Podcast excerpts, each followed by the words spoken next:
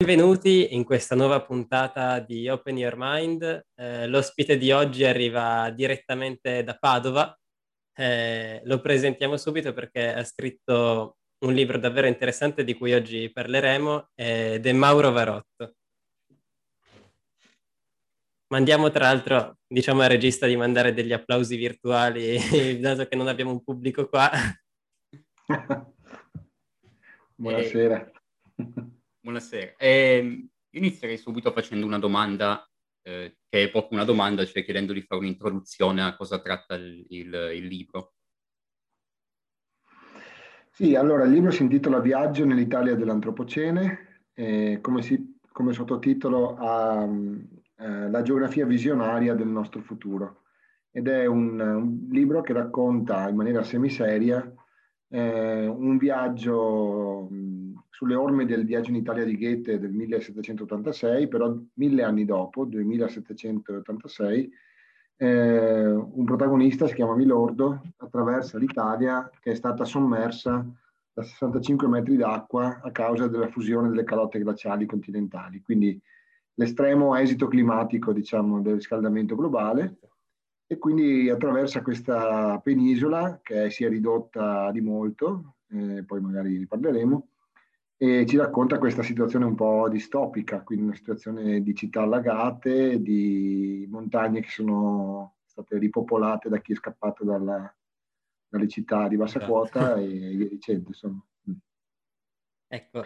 Ovviamente Io... visionaria, eh, la geografia visionaria, scusa, è, è, visionaria nel senso duplice di questo aggettivo visionario, cioè visionario nel senso di vedere avanti e quindi di vedere eh, prevedere, ecco, diciamo, e dall'altro visionario nel senso di immaginifica e quindi ovviamente non realistica, non, non prevedibile.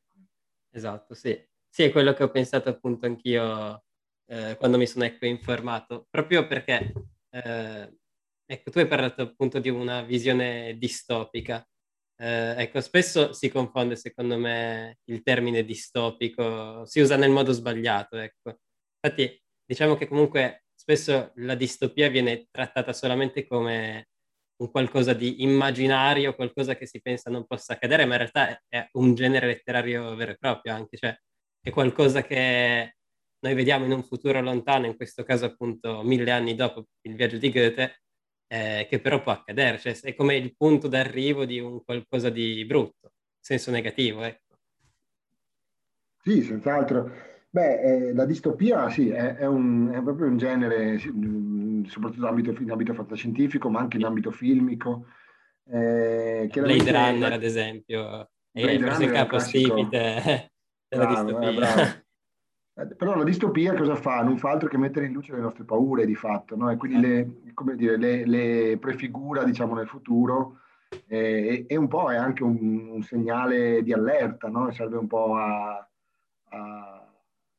sì, ad avvisarci. Ad, ad avvisarci, esattamente, sì. E quindi, insomma, è stato definito anche un libro, una forma di catastrofismo illuminato, perché poi ah. non è del tutto campata in aria questa ipotesi, cioè è un'ipotesi realistica. Eh, se noi continuiamo così, come stiamo procedendo ora, prima o poi si arriverà a quelle... Finiamo lì. Quindi, finiamo lì. Dopo non sappiamo quando, non sappiamo, non sappiamo come, però eh, chiaramente non è campata in aria la cosa. Ecco, questo no, assolutamente. Tra l'altro, eh, io ecco appunto, dato che hai detto il non sappiamo quando, non sappiamo come, volevo chiedere se il 2786 è proprio una data eh, simbolo in questo senso oppure cioè, ha qualche eh, valore particolare oltre il fatto che comunque sia il millennio dopo il viaggio di Goethe oppure è stata proprio presa per scelta personale, ecco. No, allora se vi racconto un po' come è nata questa data, che non era definita fino praticamente alle bozze del libro, ah. eh, perché in realtà il libro era nato con l'idea di viaggio di, nell'Italia del 3000. Però poi con l'editore si diceva ma il 3000 è troppo lontano, insomma eh, dà la sensazione di essere una cosa troppo lontana da noi. Allora lui voleva, fare, voleva lanciare un 2005.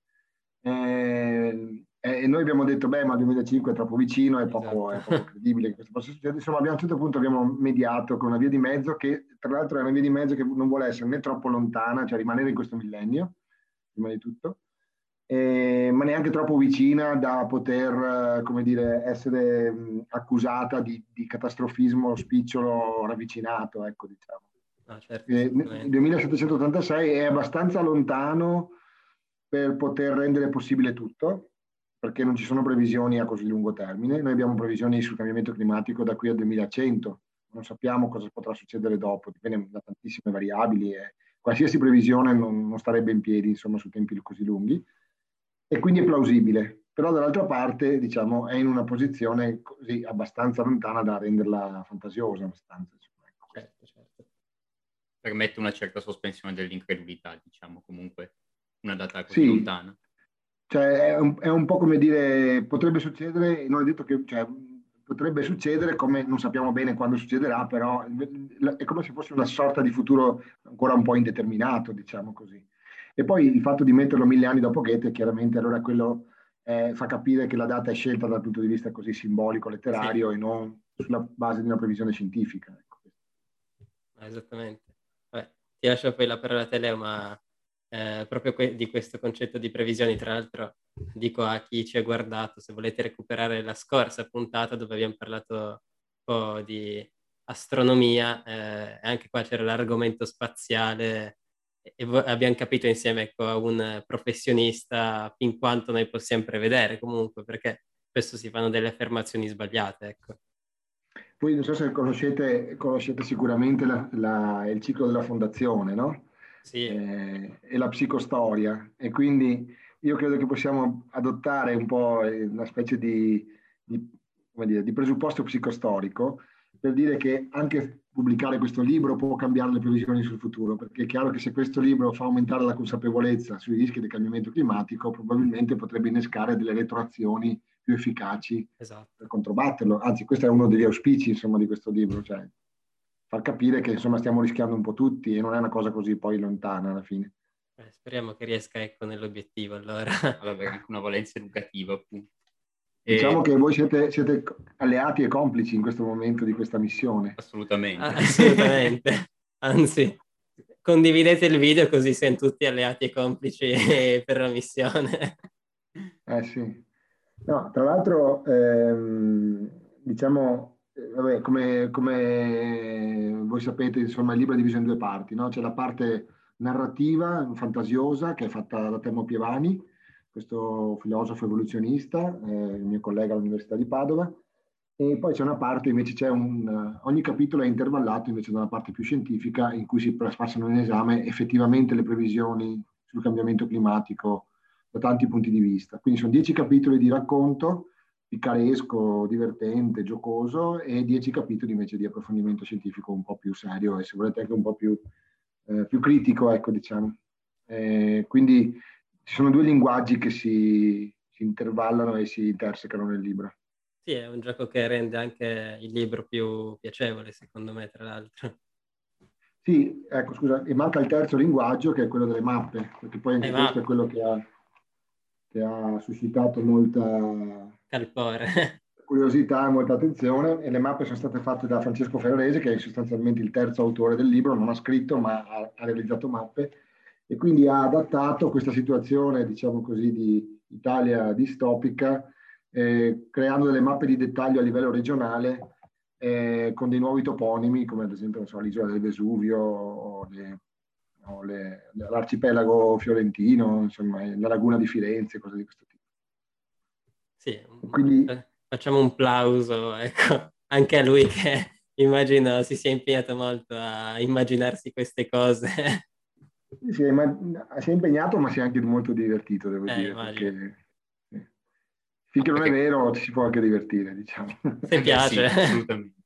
Ma perché comunque sono una parte fondamentale del, del, vostro libro, quindi appunto è stato fondamentale anche lui appunto nella realizzazione, come già detto. Eh, io vorrei andare avanti chiedendoti invece del personaggio di Milordo. Eh, quali sono le ispirazioni dietro questo personaggio? Eh, puoi parlarci un po' di lui, eccetera. Ah, magari ecco anche come sorto il nome Milordo, Anche, che è un esatto. po', se vogliamo, inusuale oggi. Eh, Milordo, allora, beh, intanto vabbè, questa è una cosa ideata da Temo Pievani, quindi dovreste chiedere un po' a lui come è arrivato a questa, questa, scelta, però è chiaro che Milordo è un po' una presa in giro del, del nobile del Settecento che insomma, Milordo è un, è un, nome un po' così, un po' insomma, giocoso.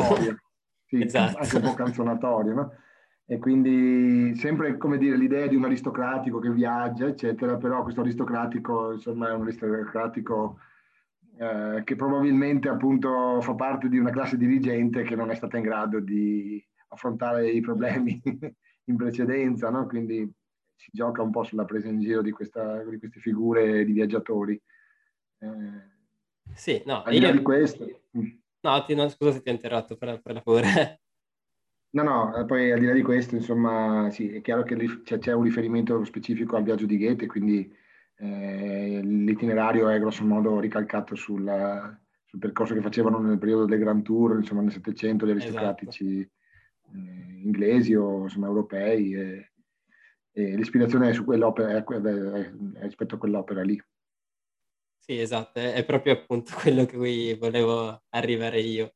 Eh, mm. È un viaggio però come hai detto tu, che ricalca l'itinerario, però in un territorio completamente diverso.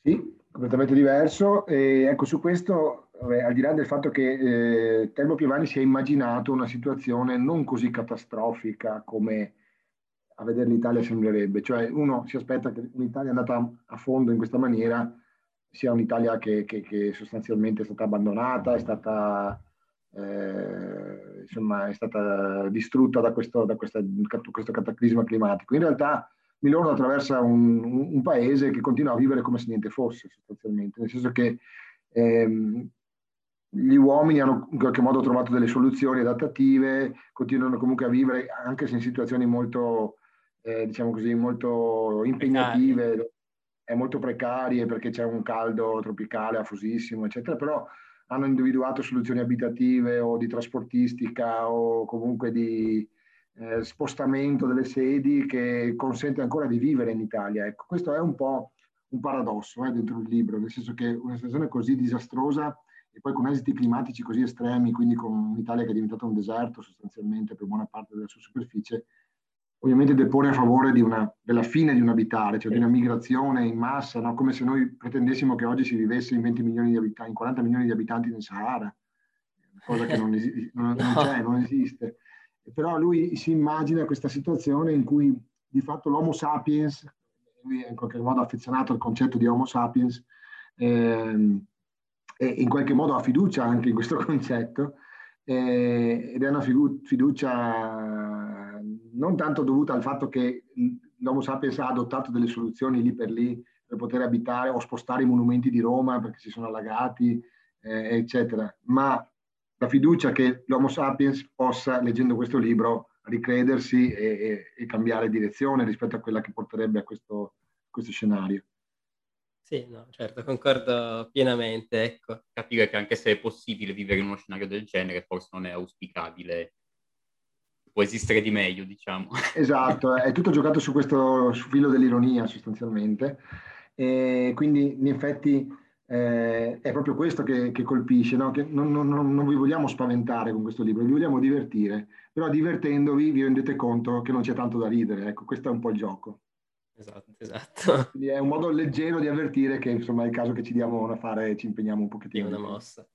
Mm. Eh, no, io infatti eh, a proposito di questo, di questa fiducia che appunto c'è nel Homo sapiens, mi ricorda un concetto scientifico. Ora non mi ricordo qual è il termine in particolare perché l'ho visto abbastanza tempo fa ecco, nei miei studi e quando c'è stata la crisi del petrolio, ad esempio, si pensava che si dovesse cambiare completamente tutto il sistema economico perché alla fine il petrolio è il come dire, il pilastro portante del sistema economico.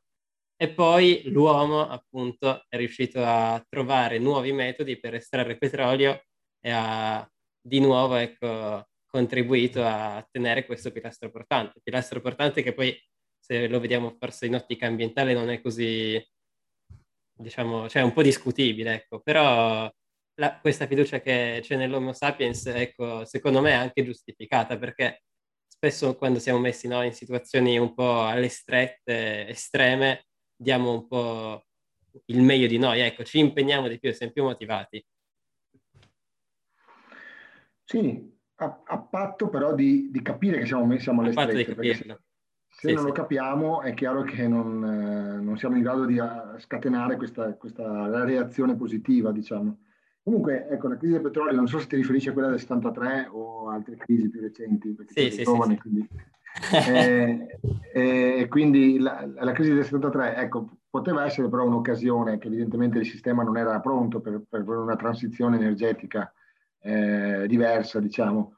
Eh, però adesso sì, adesso sì possiamo, eh, come dire, pensare di spostarci verso fonti, eh, diciamo, energetiche non fossili, anche perché ovviamente il principale indiziato, diciamo, dell'aumento della CO2 in atmosfera è proprio il fatto che noi abbiamo messo, immesso in atmosfera quell'anidride carbonica che era stata stoccata per milioni di anni nei, nelle fonti petrolifere. Esatto. Quindi, esatto. E questo ovviamente abbiamo trasferito in atmosfera eh, in pochissimi decenni, se non in qualche secolo, la quantità di CO2 che era stata stoccata per milioni di anni, quindi c'è un, un squilibrio di questo tipo, insomma. Sì. Vai tu, eh, Sì, diciamo che in questo senso eh, anche nel libro l'Italia sarà eh, un po' un, um, un, diciamo una, una, visione in piccolo di ciò che accadrà poi in tutto il mondo. Anche nel, nel vostro libro penso si, sia ambientato in Italia, però roba del genere accaduta in tutto il mondo comunque. Sì, potrebbe essere il prossimo libro. Mm, eh, vi, vi, faccio uno scoop. Spoiler. no, nel senso che ci stiamo pensando, eh, perché abbiamo anche eh, un nostro un mio collega, insomma, eh, che lavora a Bruxelles, ha realizzato delle mappe con la stessa ehm, situazione, cioè 65 metri di innalzamento dei livelli dei mari eh, a seguito della fusione dei calotti glaciali in tutto il mondo. E lo scenario è ancora più spaventoso perché dovete immaginarvi pianure intere come quelle di Londra, di Parigi, di Berlino, completamente inondate d'acqua, no? ma pensate anche a tutta la pianura cinese, eh, il Bangladesh, l'India, tutte le basse coste in sostanza, le, le zone costiere, eh, New York chiaramente, Buenos Aires sparisce completamente, insomma tutte le fasce costiere che sono popolosissime, ancora più che quelle italiane, diciamo, soprattutto nei paesi via di sviluppo dove ci sono metropoli, megalopoli da, da decine di milioni di abitanti, scomparirebbero. E abbiamo calcolato appunto che se dovessimo proprio così, di colpo, di punto in, di punto in bianco, diciamo così, inondare le coste per 60, fino a 65 metri di altezza, dovrebbero spostarsi 3 miliardi di persone con la popolazione attuale. Non sono i 20 milioni italiani, sono ben di più. Ecco verso aree che probabilmente non sarebbero adatte per, per accoglierle tutte quante, perché se non ci sono state fino ad oggi... 3 eh, miliardi di persone non è che si spostano appunto, così. Appunto. ovviamente 65 metri sono tanti, no? però è veramente la, il calcolo per, preciso di tutto ciò che è stoccato in termini di ghiaccio nel continente antartico in particolare. Eh, io parlavo con Franco Talarico qualche tempo fa, è mancato l'anno scorso, purtroppo, era il coordinatore scientifico del Museo dell'Antartide a Siena, Genova e a Trieste. Lui era a Siena. E lui che aveva esperienza di Antartide, insomma ha fatto, mi pare, 16 spedizioni di ricerca in Antartide, eh, diceva che secondo lui per quanto si, sia efficace la transizione energetica, eh, diceva che 6-7 metri di innalzamento del livello dei mari non ce li cava nessuno. Cioè lui non, non, era, non, era un, non, era, un, pessimista, cioè era molto leggero in questa cosa che diceva, però diceva calcolando un po' il fatto che comunque siamo in 7-8 miliardi di abitanti, che comunque la transizione energetica richiede energia. E, insomma, non, lui dice la, una parte dell'Antartide potrebbe veramente fondere, soprattutto la parte più, eh, più vicina alla costa. E quindi qualche metro di innalzamento a livello dei mari, lui dice, non ce lo cava nessuno. Esatto. Che non è poco, eh, 6-7 metri, cioè adesso 60 metri sono 60. tanti. Decisamente. Uh, un decimo.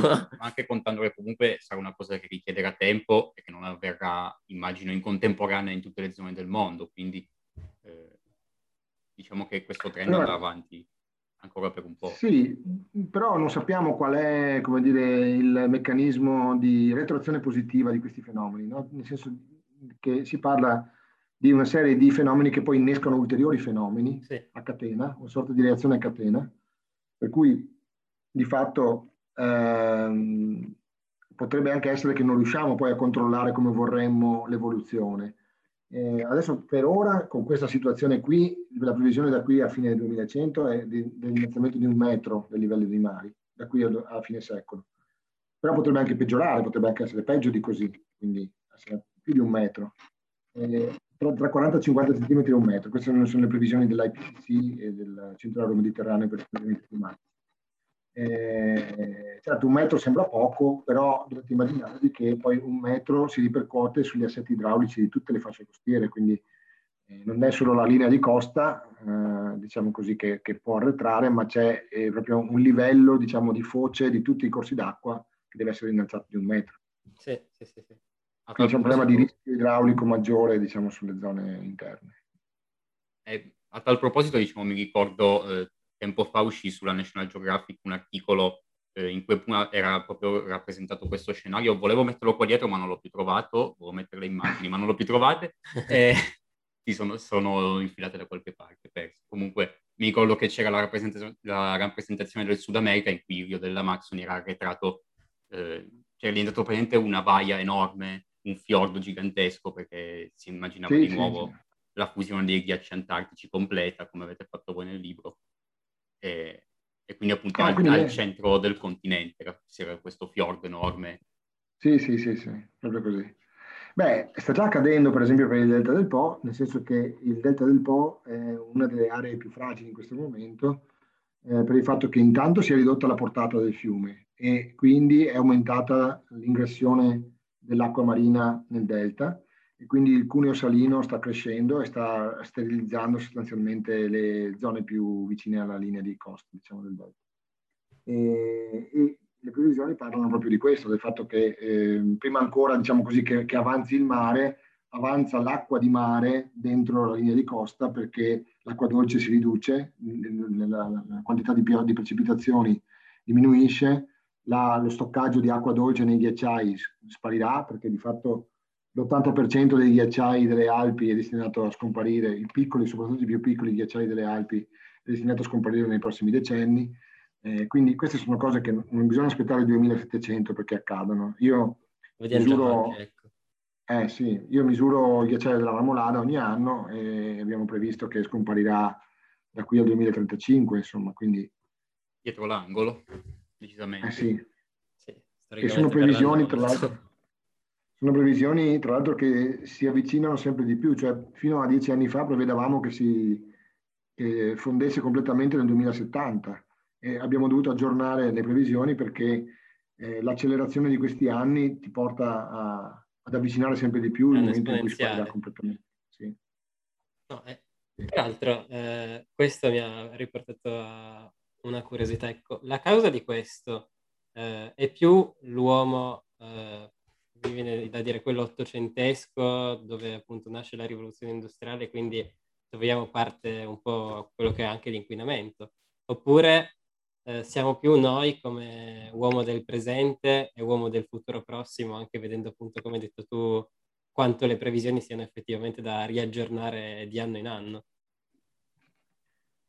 È una scala, diciamo così, è una, se voi guardate la linea diciamo, di aumento della CO2 in atmosfera, è un crescendo eh, sempre più accelerato, diciamo. È l'hockey stick.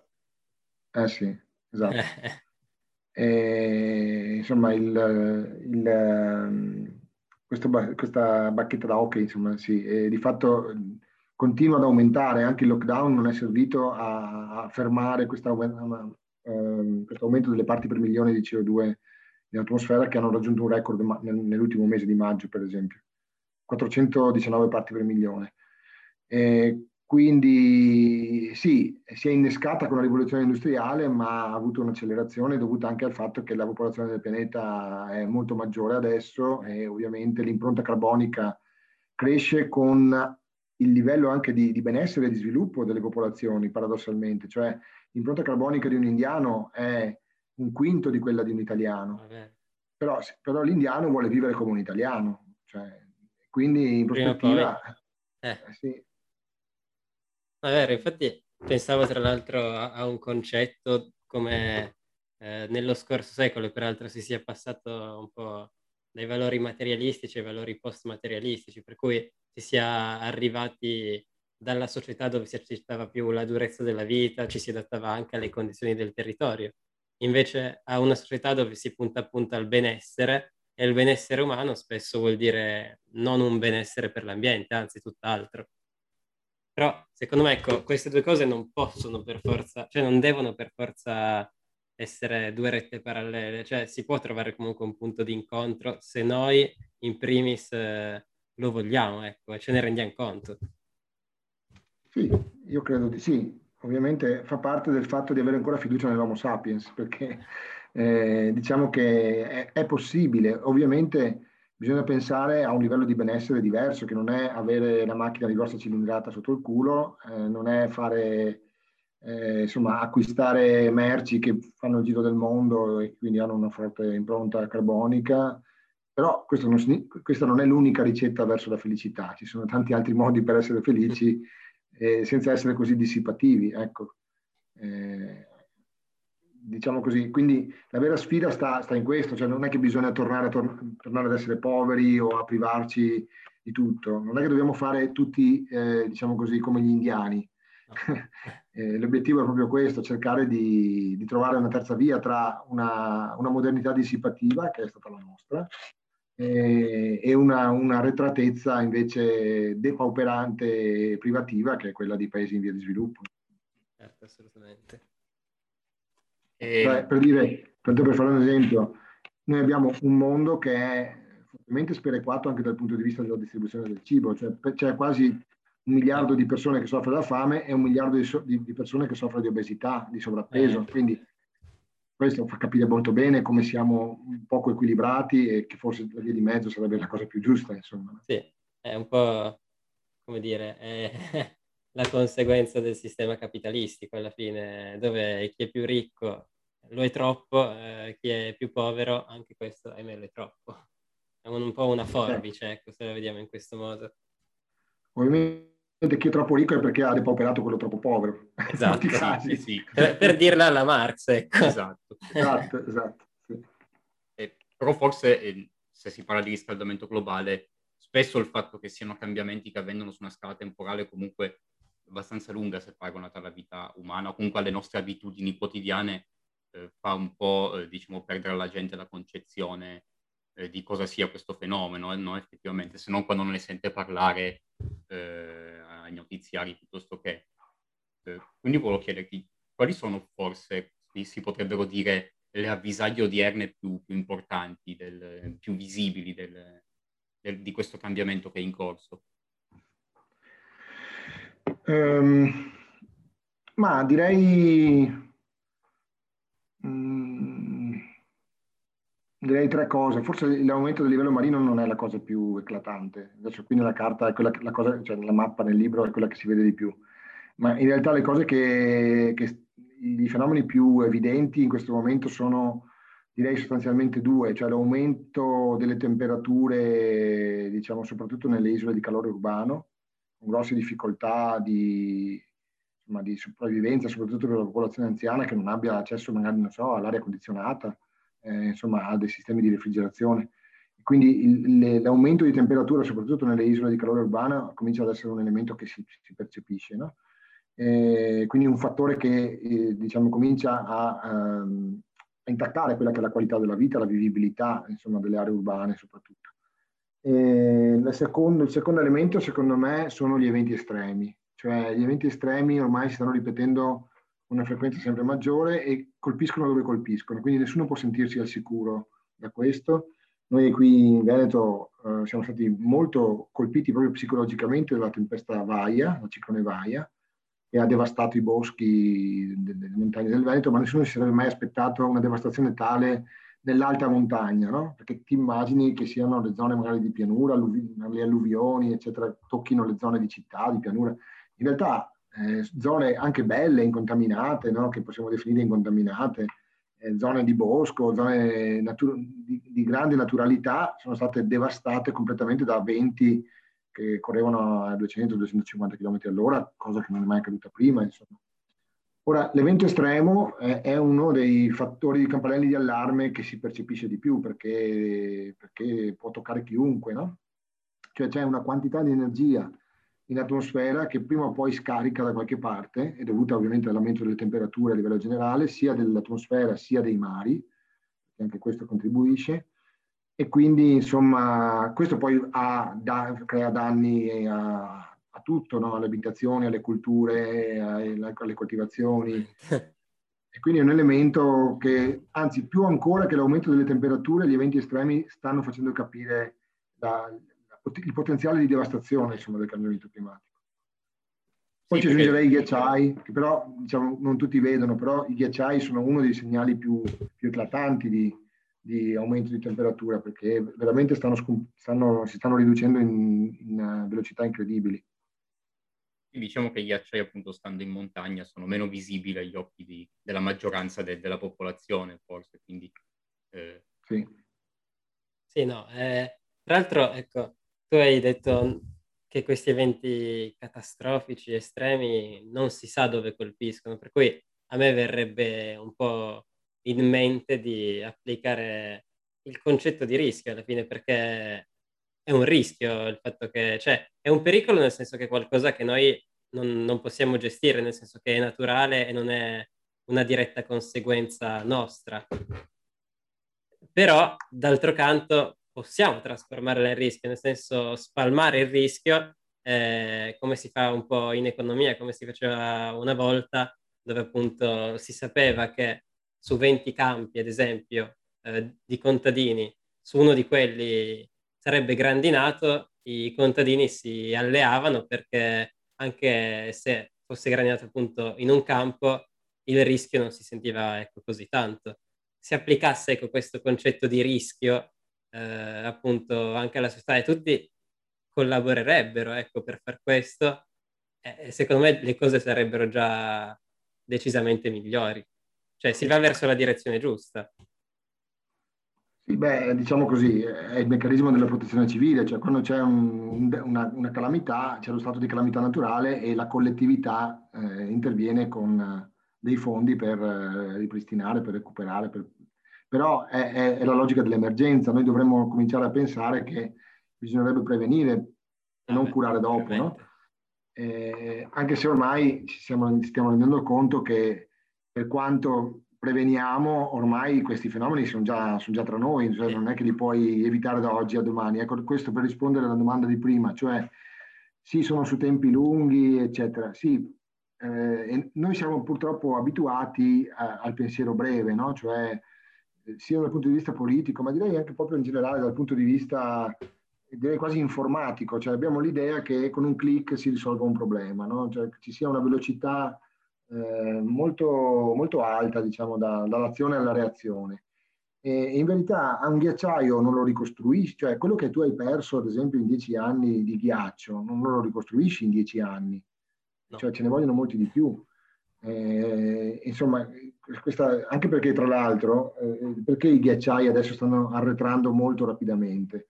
Perché sono molto sottili, cioè in molti casi c'è proprio un velo di pochi metri di ghiaccio e quindi prima ancora di arretrare così rapidamente si sono sgonfiati no? di, di, volume e, e, questo è accaduto in questi due secoli. Quindi tu dovresti cominciare in questi ultimi, diciamo così, la, la, la, la, piccola eh, età glaciale è finita dalla seconda metà dell'Ottocento, quindi dalla seconda metà dell'Ottocento in avanti i ghiacciai hanno cominciato ad arretrare. E adesso sembra che sia in accelerazione la cosa, ma semplicemente perché eh, il volume si è, si, è, si è, fortemente ridotto nei decenni precedenti e quindi adesso vedi proprio l'arretrarsi della superficie. Eh, però è un processo molto lungo, ecco questo voglio dire e ci, vuole, ci, vogliono tempi lunghi, altrettanto lunghi per poter ripristinare insomma, la situazione precedente.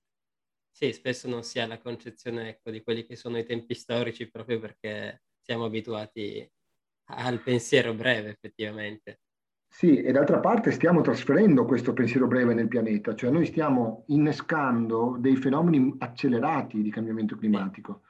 Cioè i cambiamenti climatici sono sempre avvenuti, però sono avvenuti nell'arco dei millenni, cioè di migliaia e migliaia di anni, quindi molto lentamente, eh, salvo vabbè, insomma, l'estinzione dei dinosauri dovuta a catastrofi così eh, improvvise come la caduta di un meteorite o, o l'eruzione di un vulcano, che comunque esistono in natura. Però noi stiamo a, nostro, a nostra volta, diciamo, inserendo un elemento di squilibrio molto accelerato, molto veloce. Cioè in 200 anni abbiamo combinato questa cosa, che è niente nel, nei tempi geologici. No, è vero, è vero assolutamente.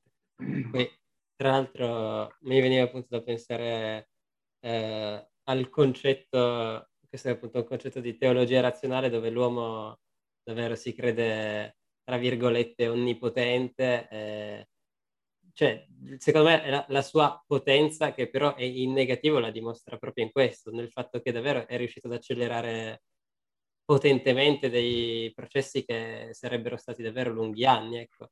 E il credersi questo capolavoro di Dio, insomma, non ha portato a qualcosa di così positivo. Eh, tra l'altro anche la, il libro della Genesi eh, ha cambiato un po' la sua ermeneutica, cioè la, la Chiesa ha cambiato l'ermeneutica, l'interpretazione del, del, libro della Bibbia, perché prima lo consideravano il libro in cui c'era in qualche modo l'autorizzazione a comandare sugli uccelli, sui pesci, eh, insomma l'uomo diventava il dominus, no? il padrone del, del, creato, proprio in quanto figlio di Dio. Eh, adesso se andate a vedere l'ultima enciclica di, di, di Papa Francesco, insomma c'è un'interpretazione di custodia del creato, quindi di prendersi cura di responsabilità che, non, che è completamente diversa da quella precedente. Eh, ed è un segno dei tempi. Io potrei citarti allora la, la dottrina degli opposti di Romano Guardini, che è stato un teologo anche lui, eh, il quale dice appunto che l'uomo in qualche modo oscilla sempre da un estremo all'altro, come se fosse se, se rimbalzasse dentro un corridoio. E quindi è chiaro che nel momento in cui la natura era forte, dominante su di noi, avevamo bisogno di essere prometeici, di affrancarci, insomma, di, di, avere, di affermare noi stessi rispetto alle, alle, minacce effettivamente della natura. Adesso siamo noi che stiamo minacciando, diciamo così, gli equilibri del pianeta e ci rendiamo conto che questa, questa minaccia ci si ritorce contro poi alla fine. Sì, sì, sì. Sì, è un po' forse una degenerazione di quella che è l'ideale illuminista del ribaltamento del dominio appunto uomo-natura, cioè non vuol dire per forza il fatto che l'uomo debba non essere sottoposto alla natura, il fatto che debba trattarla in questo modo, ecco, se vogliamo dirla così. Anche perché eh, altrimenti davvero il rischio eh, non è solo per la natura stessa, ma per noi stessi. Ecco, forse questa è una cosa di cui non ci rendiamo bene conto proprio per il pensiero breve di prima, ecco. No, la natura non ha problemi, nel senso che eh, ovviamente, cioè voglio dire, scompariranno delle specie, ce ne saranno delle altre, insomma la natura fa il suo corso, siamo noi che, che paghiamo il conto, perché poi è chiaro che anche questi cambiamenti sono costosi, cioè eh. possiamo anche noi adattarci a questi cambiamenti, però sono molto costosi. E quindi diciamo che quello che abbiamo risparmiato per non prendere sul serio il, il rischio magari per tempo, lo dovremo spendere più avanti. Cioè, tanto quanto noi cioè, diciamo così, tanto quanto noi come generazioni demandiamo al futuro la soluzione di questi problemi, tanto più aumentiamo il conto da pagare alle generazioni future. Quindi proprio, stiamo proprio negando la sostenibilità, il principio della sostenibilità. Sì, eh, l'uomo è un procrastinatore seriale. esatto. Tra l'altro io mi aggancerei a quello che avevi detto te Simo prima, eh, direi, ma nel vostro libro eh, viene l'uomo del futuro, viene immaginato come appunto un uomo che collabora, ha risolto i conflitti, oppure questi cambiamenti si fanno, diciamo, eh, diventano la causa de- di nuove opportunità per avere nuovi conflitti, quindi queste magari aumentano. Eh, come si comporta in certo modo l'uomo del futuro? Ma qui l'abbiamo immaginato come un, come, ti, come, ti, come, vi ripeto, eh, avevamo discusso molto con, con Telmo Piovani, cioè non volevamo che prevalesse l'idea di una situazione catastrofica, eh, cosa assolutamente plausibile, cioè conflitti per, per, le risorse, per l'acqua sempre più scarsa, i raccolti che non, che non, che non, che non rendono più, eh, ovviamente un problema di, di, occupazione degli spazi, perché se tu eh. hai perso il 20% del territorio della penisola, che vuol dire non solo il 20% eh, del, de, de, delle coltivazioni, anzi più del 20% delle coltivazioni perché buona parte della pianura padana, insomma, quindi le zone pianeggianti, quelle anche più fertili, quelle più produttive, ma hai perso eh, insomma il 18% del territorio, ma hai perso eh, praticamente buona parte delle pianure. E allora ti trovi con una densità per abitanti per chilometro quadrato di, di 250 abitanti per chilometro quadrato in zone collinari e montane, quindi in zone più difficili anche da abitare. Quindi sono tutte le premesse per, per, per una situazione veramente disastrosa, però in realtà eh, abbiamo voluto mantenere questa situazione, questa, eh, questa penna leggera, diciamo così, e, e, raccontare che in qualche modo l'uomo si era, si era in qualche modo arrabattato. Ecco. Aveva tentato prima all'inizio, lo dice poi Termo, aveva tentato di fermare questa avanzata del mare con delle dighe che poi però sono state superate perché a un certo punto l'acqua ha superato queste dighe da 7-10 metri e quindi anche i tentativi di bloccare si sono, sono falliti. E a quel punto si, si è adattato ecco, l'uomo. E... Detto questo, chiaramente, allora, queste, questi, questi, questo racconto dice anche altre cose, cioè dice che possiamo comunque trovare delle soluzioni. Dobbiamo valutare noi se ci convengono o non ci convengono. Perché ad esempio è chiaro che non è sostenibile mangiare come stiamo mangiando oggi, nel senso che richiede troppa CO2, la produzione di carne emette troppa CO2, metano, gas climalteranti. L'allevamento bovino è uno dei principali indiziati ovviamente della, della, dell'emissione di, di gas climalteranti, quindi dobbiamo cominciare a pensare che dovremmo mangiare meno carne, oppure se vogliamo ancora mangiare proteine da, di origine animale dobbiamo puntare sugli insetti eh, e quindi a questo punto appunto pensare ad allevamenti di insetti che sono allevamenti sicuramente molto più efficienti dal punto di vista del rapporto tra eh, apporto proteico e consumo d'acqua e consumo ed emissione di CO2. Tanto sono stati legalizzati da poco in Italia, esatto. In Europa, sì, sì, in Europa. Infatti. In Europa in generale, esatto. Sono, sono, già abbondantemente diffusi in altri continenti, in Asia soprattutto, in sì. Africa. Eh, ovviamente adesso ci fa schifo pensare di mangiare di mangiare grilli fritti, però è chiaro che la, l'introduzione di queste farine e di queste proteine sarà attraverso le farine, diciamo i, i, diciamo, i derivati, quindi trasformati dagli insetti.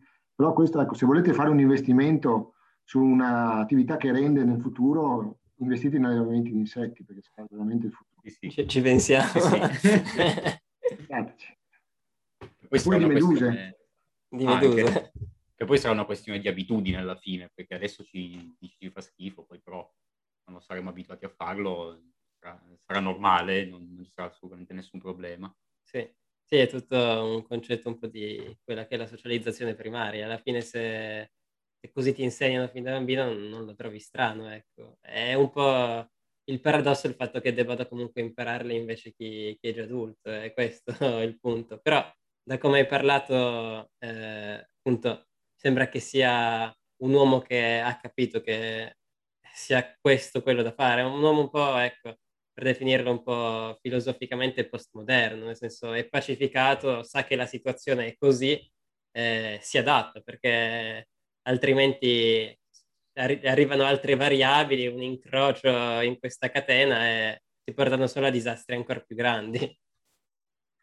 Sì, ma c'è un, c'è un, giochino sottile dietro a questa, questo viaggio turistico nell'Italia dell'Antropocene, cioè c'è un giochino sottile, c'è questa leggerezza del viaggio turistico che è l'idea proprio per eccellenza insomma, del, del tempo libero, del piacere, della vacanza, ma ti rendi conto che c'è qualcosa che non va, cioè non, non può essere che la gente viva tranquillamente con temperature de, da deserto oppure con situazioni di, di sommersione di intere città, eccetera. Quindi c'è qualcosa che non torna, insomma, no? o, o questo turista è troppo allegro, eh, o, o, le realtà non sono...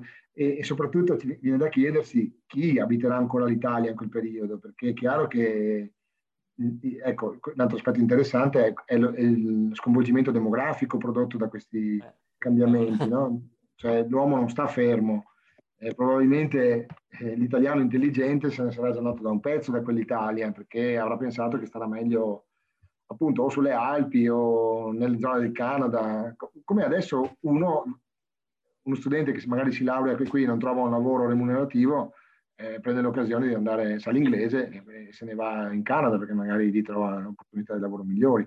Quindi l'uomo tende sempre ad andare verso il meglio, ovviamente, quindi chissà chi ci sarà qui, no? potrebbero esserci gli africani di oggi, che poi peraltro, voglio dire, eh, anche noi stessi siamo mezzi, sì, non, eh. siamo, non è che le nostre, le nostre esatto. generazioni siano rimaste qua inchiodate per secoli, siamo figli di tedeschi, di, sì, sì, di, di africani anche noi, di, orientali, eccetera.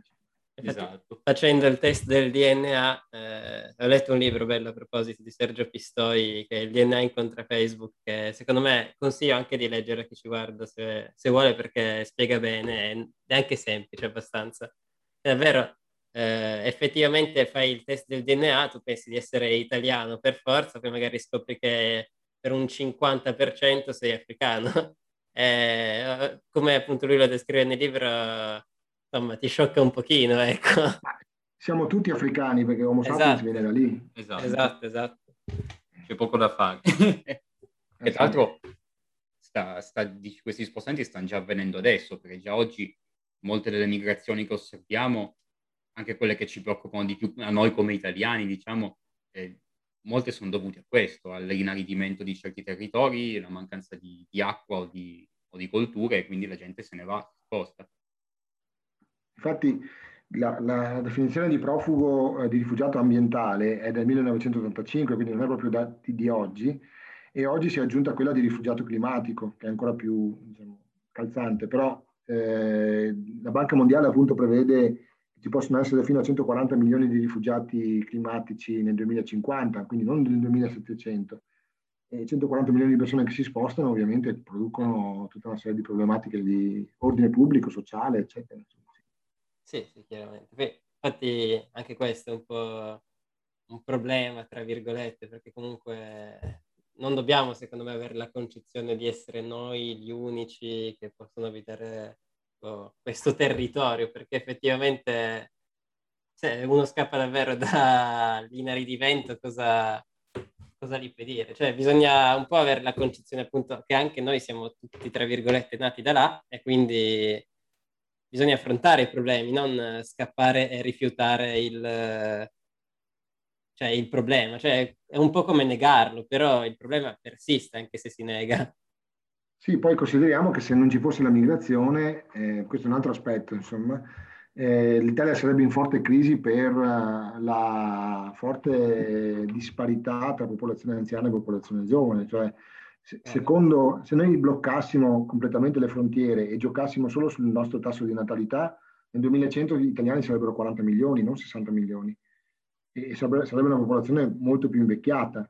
Anche la popolazione troppo vecchia crea un problema economico e sociale, perché ovviamente significa popolazione inattiva che pesa in maniera più forte sulla popolazione attiva. Quindi il rapporto tra pensioni eh, e contributi alta. Per forza. Sì, eh, manderebbe proprio a rotoli tutto il sistema pensionistico. Non eh c'è abbastanza gente economico. che lavora per pagare le pensioni, semplicemente. Esatto. esatto. Quindi o lavori fino a 80 anni oppure, eh. oppure ti impoverisci. Esatto, esatto. Nessuna delle due è auspicabile, ovviamente. esatto. E, visto che abbiamo già registrato un'ora di video, cioè avrei proposto di fare 40 minuti, siamo già un'ora. Sì, già un'ora. Eh, no, io concluderei tornando al discorso sul libro e chiedendoti se puoi farci dei, un paio di esempi che ti sembrano più rappresentativi di quello che appunto voi descrivete nel libro. Uh, esempi di paesaggi o... Di, sì, di situazioni che ritroverete, nel, che Milordo ritroverà nel, nell'Italia del futuro. Mm. Eh, beh, eh, dunque, ehm, beh, sicuramente uno dei scenari più, più impressionanti è, è, quello della pianura padana. Lì ci sono situazioni di città completamente sepolte dall'acqua, eh, come per esempio può essere appunto Padova, da dove sto parlando, che siamo, noi siamo a 12 metri sul livello del mare, quindi, quindi eh, sono 65 metri, vuol dire che ce ne sono 50 sopra. Diventa e, e quindi dobbiamo immaginarci, appunto come, come, si è immaginato anche Telmo, che praticamente solo i, grandi, i campanili più alti emergono ancora, come quello di, di Curoni, Valvenosta, no? quindi la serie Netflix che sì. racconta. Ehm, ecco, eh, quindi c'è questa situazione veramente di una sorta di città sommersa, eh, che tra l'altro è anche occasione di, di, archeologia subacquea, quindi una cosa così. E poi l'altra situazione, diciamo, abbastanza così impressionante sono queste città palafitticole, cioè quelle città che si trovano a pochi metri, diciamo così, dalla, cioè, o comunque insomma, con una quantità d'acqua diciamo, che può sommergere i primi piani delle case, quindi è questa situazione veramente di città palafitticole ci si immagina possono essere ancora abitate come se fosse abitata Venezia, però con dei, dei, collegamenti, dei collegamenti. Poi nel sud direi, beh, c'è, c'è veramente un paesaggio desertico, eh, però è carino vedere anche come Telmo ha immaginato Roma, che si è in qualche modo spostata sui colli più, più alti, eh, oppure Napoli che ormai non c'è più, anzi si è spostata completamente anche questa, c'è l'isola di, del Vesuvio, eh, insomma ci sono tante situazioni interessanti. Poi anche un altro, un altro scenario molto eh, curioso è quello dei fiordi norvegesi nelle Marche, cioè queste, queste valli profondissime eh, ovviamente invase dal mare e quindi questo continuo andare a zigzagare, diciamo, oppure questi passaggi sotterranei, su, subacquei, scusa, che, che, mettono in collegamento le dorsali con l'una con l'altra. Insomma, ci sono tante soluzioni anche curiose e ovviamente anche con un po' di tecnologia, no? quindi l'essersi un po' adattati a vivere o sott'acqua, fuggire dal caldo oppure sottoterra e quindi si riscopre il valore ad esempio di Matera, città costruita sotto la roccia, i sassi di Matera. Quindi in qualche modo si riscoprono anche tecniche, diciamo, di tecniche abitative antichissime, eh, che però sono utili in questo caso per sfuggire al caldo torrido della superficie. Sì, poi io poi chiuderò eh, proprio questo, cioè questo paesaggio. È anche qua che mi è venuta l'idea di come l'Italia fosse una rappresentazione del mondo, perché proprio da come è descritta sembra proprio l'alternarsi di ambienti completamente diversi tra loro in una porzione di, tori- di territorio comunque molto ravvicinata, per cui eh, anche a questo comunque porterà ecco, il cambiamento climatico. Sì, ovviamente l'Italia è sviluppata in latitudine e quindi in qualche modo attraversa tante fasce esatto. climatiche e tante situazioni diverse, certo.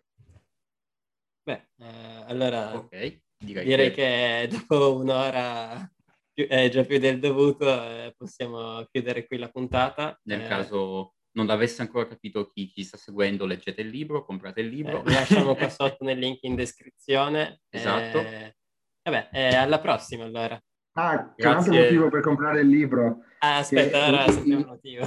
I proventi, I proventi del libro, almeno i nostri, quelli del, degli autori, vanno al Museo di Geografia, da cui tutto è partito, perché questa mappa eh, in origine è stata esposta nella sala dedicata al cambiamento climatico del Museo di Geografia, che è il primo e unico in Italia eh, all'Università di Padova, quindi potete venire a visitare. Adesso dopo il Covid insomma, abbiamo riaperto e la cosa che abbiamo deciso di fare è di destinare i proventi di questo libro, i diritti d'autore di questo libro, ad attività di educazione al cambiamento climatico per le scuole elementari, medie e superiori che vengono al museo. Quindi è una, un'altra retroazione positiva che il libro può innescare. Diciamo, una motivazione in più per comprarlo. Esatto. Eh, allora, a questo punto chiudiamo definitivamente chiudiamo. la puntata. Okay. Ringraziamo Mauro per essere stato con noi e ringraziamo anche chi è arrivato a vedere fin qua la puntata e alla prossima puntata. Ok. Grazie a voi. Siamo... Ciao. Grazie, arrivederci.